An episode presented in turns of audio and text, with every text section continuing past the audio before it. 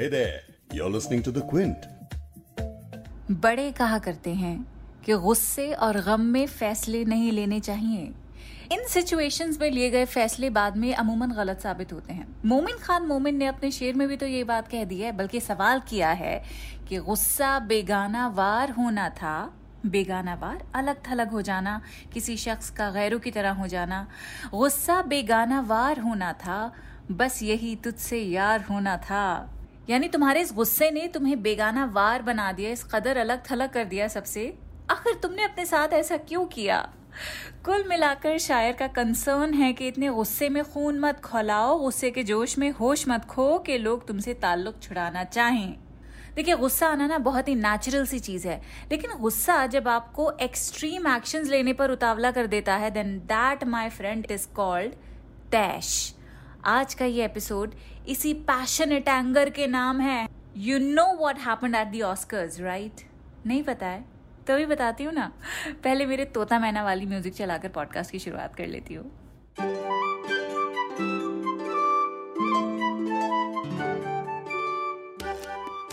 Quint पर शुरू हो चुका है उर्दू नामा मैं हूँ फबीहा सैयद। इस साल ऑस्कर्स में इतनी अहम बातें हुई हैं ग्राउंड ब्रेकिंग और हिस्टोरिक चीज़ें हुई हैं, जैसे कि पहली बार ऑस्कर्स तीन वुमेन कॉमेडियंस ने होस्ट किया है। पहली बार ऑस्कर्स में किसी डेफ एक्टर को अवार्ड मिला है। ये अवार्ड मिला है ट्रॉय कॉट्सर को बेस्ट सपोर्टिंग एक्टर के लिए फॉर द फ़िल्म कोडा एक और पहल हुई है Ariana DeBose became the first openly queer woman to win an Oscar इन्हें स्टीवन स्पीलबर्ग की film the West Side Story के लिए बेस्ट सपोर्टिंग एक्टर फीमेल का अवार्ड मिला है। और ना जाने कितने ऐसे फ़र्स्ट हुए हैं, जिनकी वजह से साल के ऑस्कर्स को याद रखना बड़ा ही ज़रूरी है। एक हिस्टोरिक चीज़ और हुई है, वो ये है कि विल स्मिथ को उनकी लाइफ का पहला बेस्ट एक्टर ऑस्कर मिला है। लेकिन लोगों को ज़्यादा क्या याद रह गया? कि जनाब ने तैश में आकर स्टेज पर जाकर क्रिस रॉक को थप्पड़ मारा था। क्रिस रॉक का मज़ाक बेहद भोंडा था। He crack the joke on stage about Will Smith की बीवी। Jada Pinkett Smith who suffering from alopecia ये एक ऐसी ऑटो इम्यून बीमारी है जिसमें इम्यून सिस्टम हेयर फॉलिकल पर अटैक करता है और ना सिर्फ़ सर के बाल, बल्कि आईब्राउज आई लैशेस तक झड़ जाते हैं। तो एलोपेशिया के मरीजों के बाल झड़ते हैं और फिर गंज होना शुरू हो जाता है। क्रिस रॉक ने जेरा स्मिथ की बॉल्डनेस का मज़ाक उड़ाया और इस पर गुस्सा आना इज़ वेरी जस्टिफाइड लेकिन गुस्सा जायज़ हो या ना जायज़, उस पर आप किस तरह एक्ट करते हैं, वो आपके गुस्से के आउटकम की लेजिटमेसी डिसाइड करता है Will Smith could have addressed that awful joke strongly and probably in a more effective way अगर वो स्टेज पर जाकर क्रिस रॉक को थप्पड़ ना मारते both of them were way out of line और विल स्मिथ के इस तैश ने अच्छे खासे ऑस्कर्स में होने वाले अमेजिंग मोमेंट्स को ओवरशैडो कर दिया। अब गुस्से और तैश में फ़र्क बस इतना होता है कि वो गुस्सा जो आपकी बर्दाश्त की हद से निकल जाता है, उसे तैश कहते हैं। या ऐसा कहना चाहिए कि किसी भी पैशनेट मोमेंट में जब आप जज्बातियत की हद पार कर लेते हैं, उसे तैश कहते हैं। और यही वो तैश है जिसकी वजह से विल स्मिथ पर अकेडमी अवार्ड्स एक्शन लेने पर बहुत सीरियसली सोच रही है सोच विचार कर रही है। खैर ऑस्कर्स में हुए इस स्लैप गेट की वजह से I did read up a bit about तैश की इंसानी फितरत में इस बेपनाह गुस्से की क्या जगह होती है।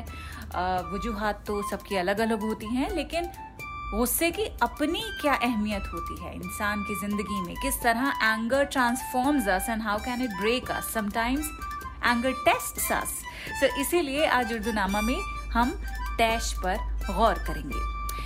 अहमद नदीम कासमी का ये शेर तैश को खुद एतमादी के हवाले से इस्तेमाल करता है। वो लिखते हैं, मेरा दुश्मन मुझे ललकार के जाएगा कहाँ? मेरा दुश्मन मुझे ललकार के जाएगा कहाँ? खाक का तैश हूँ, अफलाक की दहशत हूँ मैं। खाक का तैश, खाक कब उड़ती है? जब तूफ़ान आता है या जब आप जोश में एक पैर ज़मीन पर मारते हैं तो उस ठोकर से भी तो धूल उड़ती है ना? राइट? तो शायर जोश की बात कर रहा है कि दुश्मन मुझे चैलेंज करने के बाद कहाँ जाएगा? आमना सामना तो होगा ही ना। तो मैं ही हावी रहूँगा, क्योंकि खाक की तैश हूँ, अफलाक की दहशत हूँ मैं। He means his passion to win is everything और वो कॉन्फिडेंस ही यहाँ रीडर्स के लिए टेक अवे है। ये छोटी सी गज़ल है अहमद नदीम कासमी की। इसके बाकी अशार भी आपके लिए पढ़ी देती हूँ। आखिरी बार अंधेरे के पुजारी सुन लें। मैं सहर हूँ, मैं उजाला हूँ, हकीकत हूँ मैं। मैं मोहब्बत का तो देता हूँ मोहब्बत से जवाब, लेकिन आदा के लिए कहरो कयामत हूँ मैं। आदा, दुश्मन। मेरा दुश्मन मुझे ललकार के जाएगा कहाँ? खाक का तैश हूँ, अफलाक की दहशत हूँ मैं। आखिरी बार अंधेरे के पुजारी सुन ले। मैं सहर हूँ, मैं उजाला हूँ, हकीकत हूँ मैं। तैश में कई बार लिए गए फैसलों की वजह से आगे की जनरेशन तक पर असर पड़ जाता है। इस बात को उर्दू के एक और शायर हैं, ख्वाजा सईदुद्दीन नवाब। उन्होंने बोला है पार्टीशन के हवाले से। बहुत ही ग्रजिंगली लिखा है उन्होंने ये शेर उन लोगों के लिए जो कि हिंदुस्तान से पाकिस्तान चले गए थे। लिखते हैं, वो आज तक है मुहाजिर के नाम से बदनाम। वो आज तक है मुहाजिर के नाम से बदनाम, जो शख्स तैश में हिंदुस्तान छोड़ गया। उन लोगों की यहाँ बात कर रहे हैं जिन्होंने उन्नीस की तकसीम के दौरान पाकिस्तान हिजरत कर ली थी। शायर कहता है, वो लोग जिन्होंने तैश में आके, जोश में आके पैशनेट होकर ये फैसला लिया कि उन्हें हिंदुस्तान छोड़कर पाकिस्तान जाना है, वो आज तक भी पाकिस्तान में मुहाजिर के नाम से बदनाम है। मुहाजिर यानी जो हिजरत करके आता है माइग्रेट करके आता है। और यहाँ मुहाजिर को एक आउटसाइडर के तौर पे शायर लिख रहा है। उसे अदरनेस के दायरे में इन्होंने रख दिया है और कहते हैं कि इसीलिए वो लोग आज तक बदनाम हैं। अब यहाँ पे छोटा सा ब्रेक लेना चाहती हूँ मैं और आपकी जो तवज्जो है, वो क्विंट के दूसरे पॉडकास्ट की तरफ़ लेके आना चाहती हूँ। एक पॉडकास्ट है इतनी स्टारी बातें। अबीरा धर का ये पॉडकास्ट है। क्या होता है इस पॉडकास्ट में?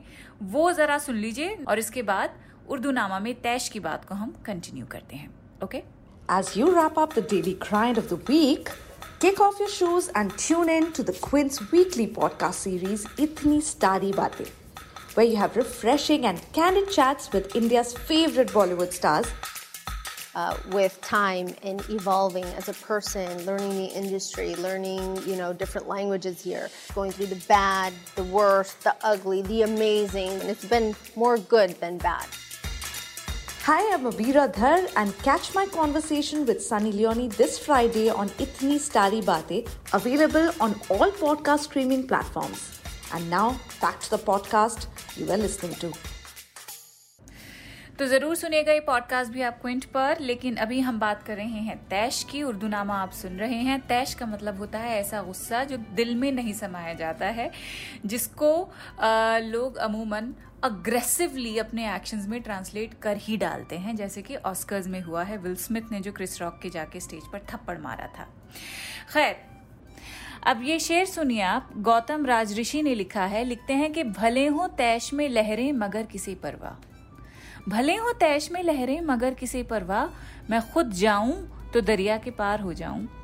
ये भी एक बहुत ही पैशनेट सेल्फ कॉन्फिडेंस की एक तरह से कमेंट्री है कि शायर कहता है, चाहे कितनी भी पैशनेट लहरें हों, आपको डुबोने के लिए, चाहे वो कितनी उतावली क्यों ना हो, लेकिन अगर हौसले और यकीन से दरिया में उतरेंगे तो पार लगाने के लिए वो हौसला ही काफ़ी होगा। पूरी गज़ल सुन लीजिए ना, बड़ी प्यारी, आसान जबान में है। समझने के लिए बीच में रुकने की बिल्कुल ज़रूरत नहीं पड़ेगी। कि इससे पहले खजा का शिकार हो जाऊँ, सजा लो, खुद को मुकम्मल बहार हो जाऊँ, उतरने को पहाड़ों से धूप घाटी में, मैं कोई चीड़, कोई देवदार हो जाऊँ। नहीं हूँ तुझसे मैं वाबस्ता है जहाँ, लेकिन ये सोचता हूँ कि अब होशियार हो जाऊँ। न भाई लोग यहाँ के, न शहर ही ये मुझे। मगर मैं खुद से ही कैसे फरार हो जाऊँ? भले हो तैश में लहरें, मगर किसे परवाह? मैं खुद जाऊँ तो दरिया के पार हो जाऊँ। कोई जवाब तो सूरज के जुल्म का भी हो। कोई जवाब तो सूरज के जुल्म का भी हो। मैं बारिशों की जो ठंडी फुआर हो जाऊँ। सजा लू, खुद को मुकम्मल बहार हो जाऊँ। चले, मैं आपको ना एक बड़ी मज़ेदार नज्म सुनाती हूँ about the wife of Socrates इस नज्म में एंड अकॉर्डिंग टू द शायर सोक्रेटिस की बीवी, जो हमेशा लड़ती रहती थी, उसने एक बार तैश में आकर सोक्रेटिस को इन, इनको उर्दू में सुकरात कहते हैं। तो सुकरात की बीवी ने उनके पीठ पर ज़ोर से एक लात कसके मारी। अमीर चंद बहर की जो नज्म है, ये उसी नोकझोंक की कहानी है कि उनकी बीवी को कैसे तैश आता है और कैसे उनकी बीवी भी अपनी ही लेवल पर बराबर की फलसफी हैं, फिलोसोफर हैं। सुनिए, लिखते हैं। कहते हैं, बड़ी तेज थी सुकरात की बीवी, खाविंद से बस लड़ती ही रहती थी वो दिन रात। खाविंद हस्बैंड कहते हैं, बड़ी तेज थी सुकरात की बीवी, खाविन से बस लड़ती ही रहती थी वो दिन रात। सुकरात के अपने ही मशागिल की थी बहुतात। हैरान था क्यों कर हो बसर ऐसे में औकात? ऐसे में कहा फलसफा सूझे है किसी को? चलता रहे हर वक्त जहाँ दौर खुराफात। हैरान था बेचारा, करे भी तो करे क्या? काबू में ना बीवी थी, ना बिगड़े हुए हालात। कच फहम थी, जिद्दी थी, कयामत थी, सरासर। सुकरात को देती थी वो सलावात पे सलावात। चुप रहता, मगर सोचता था दिल में ये अक्सर, क्या जानिए कब तक रहे ये सूरत हालात। तंग आके मुखातिब हुआ, बीवी से वो एक रोज ए जाने वफा, मुझको बता सुन के मेरी बात। मेरा वो गुनाह क्या है, खता क्या है वो मेरी? किस जुर्म की पादाश में मिलती है ये सौगात? ये सुन के वो चुप हो गई, फिर तैश में आई, सुकरात की दी पीठ पे बस दफ़ा तनिक लात। कहने लगी, तू बुद्धू का बुद्धू ही रहा, हैफ। समझे ना तेरी आँख ने कुदरत के इशारात? ए फलसफी, क्या सोच के कर बैठा था शादी? जो जुर्म किया तूने, ये उसकी है मुकाफात। तकदीर के काजी का ये फतवा है अजल से। शादी जो रचाता है, वो पछताता है दिन रात। वाह। बेचारे सोक्रेटिस की बीवी उनसे बड़ी फलसफी निकली। अगर ये बात सच है तो बात बिल्कुल सही साबित हो गई कि शादी में मियाँ बीवी कुछ टाइम के बाद ना, एक जैसे होने लगते हैं। इफ़ इट इज़ ट्रू मैं टेस्टिफाई कर सकती हूँ। फ़र्स्ट हैंड एक साल हो गया है, मैं अपने हस्बैंड की तरह बनती जा रही हूँ। He super particular about laundry और अब मैं भी रात के सोने के पजामे बिना इस्त्री के नहीं पहन सकती अब। And on the other hand मेरा भी असर उन पे पड़ा है। My husband use to get so angry बात बात पे। एकदम टच मी नॉट थे शुरू शुरू में। Always ready for firework but I feel मेरा शांत एंड जेंटील स्वभाव has definitely rubbed off on him तो थोड़े सौम्य भी वो हो गए हैं। एंड उसके अलावा थोड़े सोशल भी ज़्यादा हो गए पहले तो बिल्कुल आदम बेजार थे। बात करनी नहीं आती थी लोगों से। But not any more so today is also wedding anniversary आप चाहें तो हमें विश भी कर सकते हैं।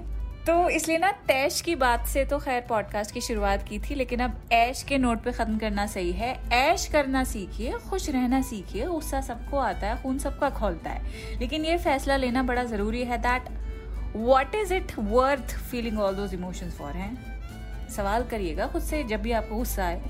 बट एंग्री फीलिंग्स भी सिरे से खारिज मत करिए। हेल्दी तरीके से डील करना सीखिए उनके साथ गुस्सा अंदर जमा होता रहेगा ना, वो भी अच्छा नहीं है।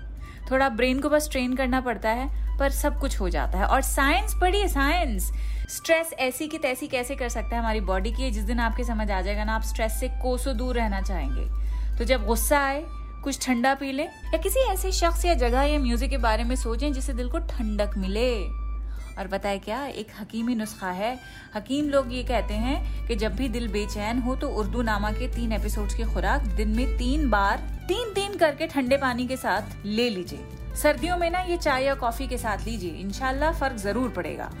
तो द क्विंट क्विंट हिंदी की website Spotify JioSaavn Google podcast Apple podcast ये सारे प्लेटफॉर्म्स हैं जहाँ आपको उर्दू नामा की प्लेलिस्ट मिल जाएगी। नहीं मिलेगी तो हमको याद कर लीजिए, फबीहा सैयद नाम है इंस्टाग्राम पे भी है ट्विटर पे भी है फेसबुक पे भी है। फेसबुक पे ज़्यादा एक्टिव नहीं हूँ इंस्टाग्राम पे हूँ। बस फॉलो कर लीजिए। मैं अभी जा रही हूँ कटहल का कोरमा बनाने के लिए। कैसा बना है वो भी आपको मैं बता दूँगी इंस्टाग्राम पर, ठीक है? चलिए I see you again next week bye